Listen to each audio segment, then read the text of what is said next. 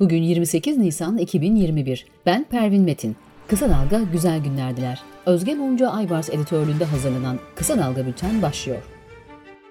İstanbul Bağımsız Milletvekili Ümit Özdağ Twitter üzerinden sen de zamanı gelince bir Talat Paşa deneyimi yaşayacaksın ve yaşamalısın diyerek HDP Diyarbakır Milletvekili Garo Paylan'ı tehdit etti. Paylan, Ümit Özdağ'ın soykırım tehdidiyle ilgili bunu hatırlatmaya gerek yok, biz Talat Paşa deneyimini 106 yıldır yaşıyoruz dedi. Özdağ'ın sözlerine sosyal medyadan da tepki gelirken ihade suç duyurusunda bulundu. CHP lideri Kılıçdaroğlu, Cumhurbaşkanı Erdoğan'ın ABD'nin Ermeni soykırımını tanımasıyla ilgili sözlerini Erdoğan konuştu. Bırakın aslanı, kedi gibi bir miyavlama sesi geldi diye eleştirdi. MHP lideri Devlet Bahçeli, ABD ile ilişkiler tarihi bir kavşaktadır dedi, S-400'lerin aktif hale getirilmesini istedi.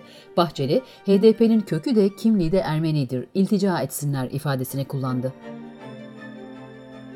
İçişleri Bakanı Süleyman Soylu'nun TODEX'in sahibiyle görülen yeğeninin fotoğraflarındaki SS plakalı lüks araçla ilgili iddiaları gündeme getiren Baransel Ağaca ifadeye çağrıldığını açıkladı.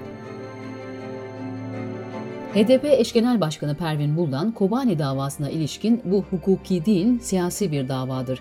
Bu dava yargının değil, sarayın bizzat savcısı ve hakimi olduğu, hükmün önceden verildiği bir AKP davasıdır dedi.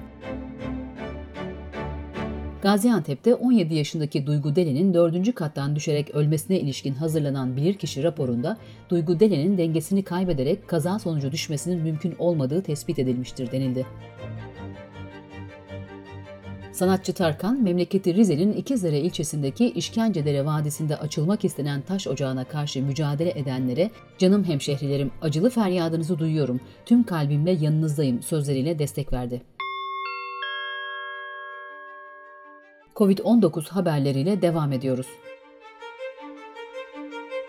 Türk Tabipleri Birliği Etik Kurulu Başkanı Feride Aksu Tanık, salgınla ilgili açıklanan tedbir için biz hekimler olarak bu uygulamaya tam kapanma demiyoruz. Toplumun en dezavantajlı kesimlerini korumuyor dedi.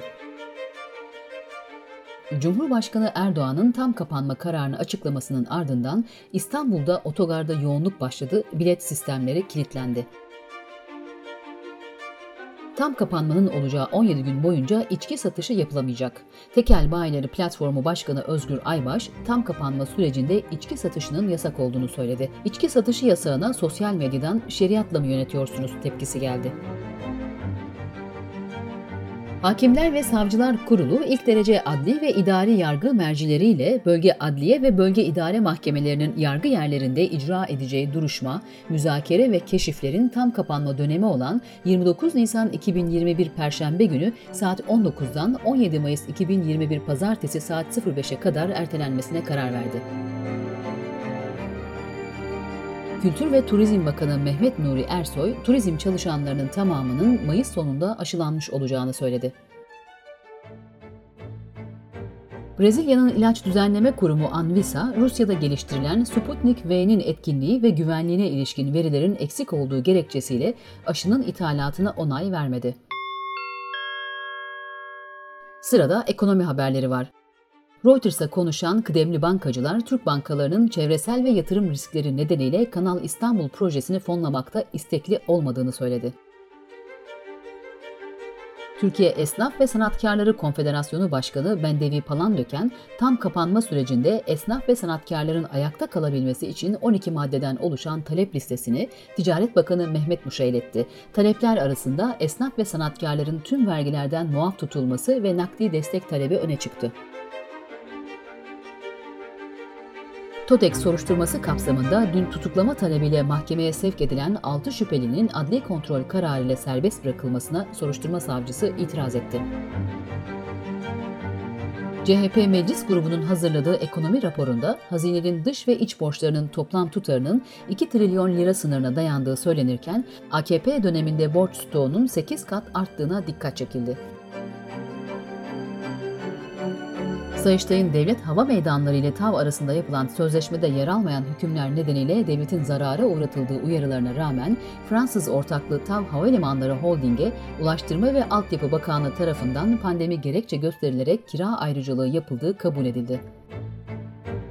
IMF, ülkelerin gayri safi yıllık hasılalarına göre pandemi destek ve harcamalarının oranlarına ilişkin rapor yayımladı. Türkiye %1.9 oranı ile en az yardım yapan ülkeler arasında yer aldı. Dış politika ve dünyadan gelişmelerle devam ediyoruz. Bloomberg ve Financial Times, Cumhurbaşkanı Erdoğan'ın Ermeni soykırımını tanıyan ABD Başkanı Biden'a sert tepki vermekten çekindiğini yazdı.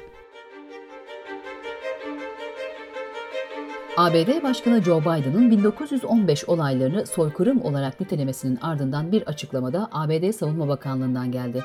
Bakanlık sözcüsü John Kirby, askeri ilişkilerde bir değişiklik olmasını beklemiyoruz dedi. Avrupa Komisyonu Başkanı Ursula von der Leyen, Türkiye ziyaretinde yaşanan koltuk krizine ilişkin bir kadın olarak incindim ve kendimi yalnız hissettim açıklamasını yaptı. Türkiye ile Ege ve Doğu Akdeniz'de anlaşmazlık içinde bulunan Yunanistan zorunlu askerlik süresini 9 aydan 12 aya çıkaracak. Türkiye sınırındaki adalarda görev yapanlar ise uygulamadan muaf tutulacak. Bültenimizi kısa dalgadan bir öneriyle bitiriyoruz. Faruk Eren söz programında gazeteci Hakkı Özdal ile dolandırıcılık tarihini konuşuyor. Özdal, Sülün Osman'dan Banker Castelli'ye, Jet Fadıl'dan Parsadan'a, Deniz Feneri'nden kripto paraya kadar dolandırıcılığın geçirdiği evrimi anlatırken tarihsel ve siyasal arka planlara dikkat çekiyor. Bu harika sohbeti kaçırmayın. Kısa Dalga.net adresimizden dinleyebilirsiniz. Kısa Dalga'nın podcastlerini Spotify, Apple, Spreaker, YouTube, Google Podcast platformlarından da dinleyebilirsiniz. Gözünüz kulağınız bizde olsun. Kısa Dalga Medya.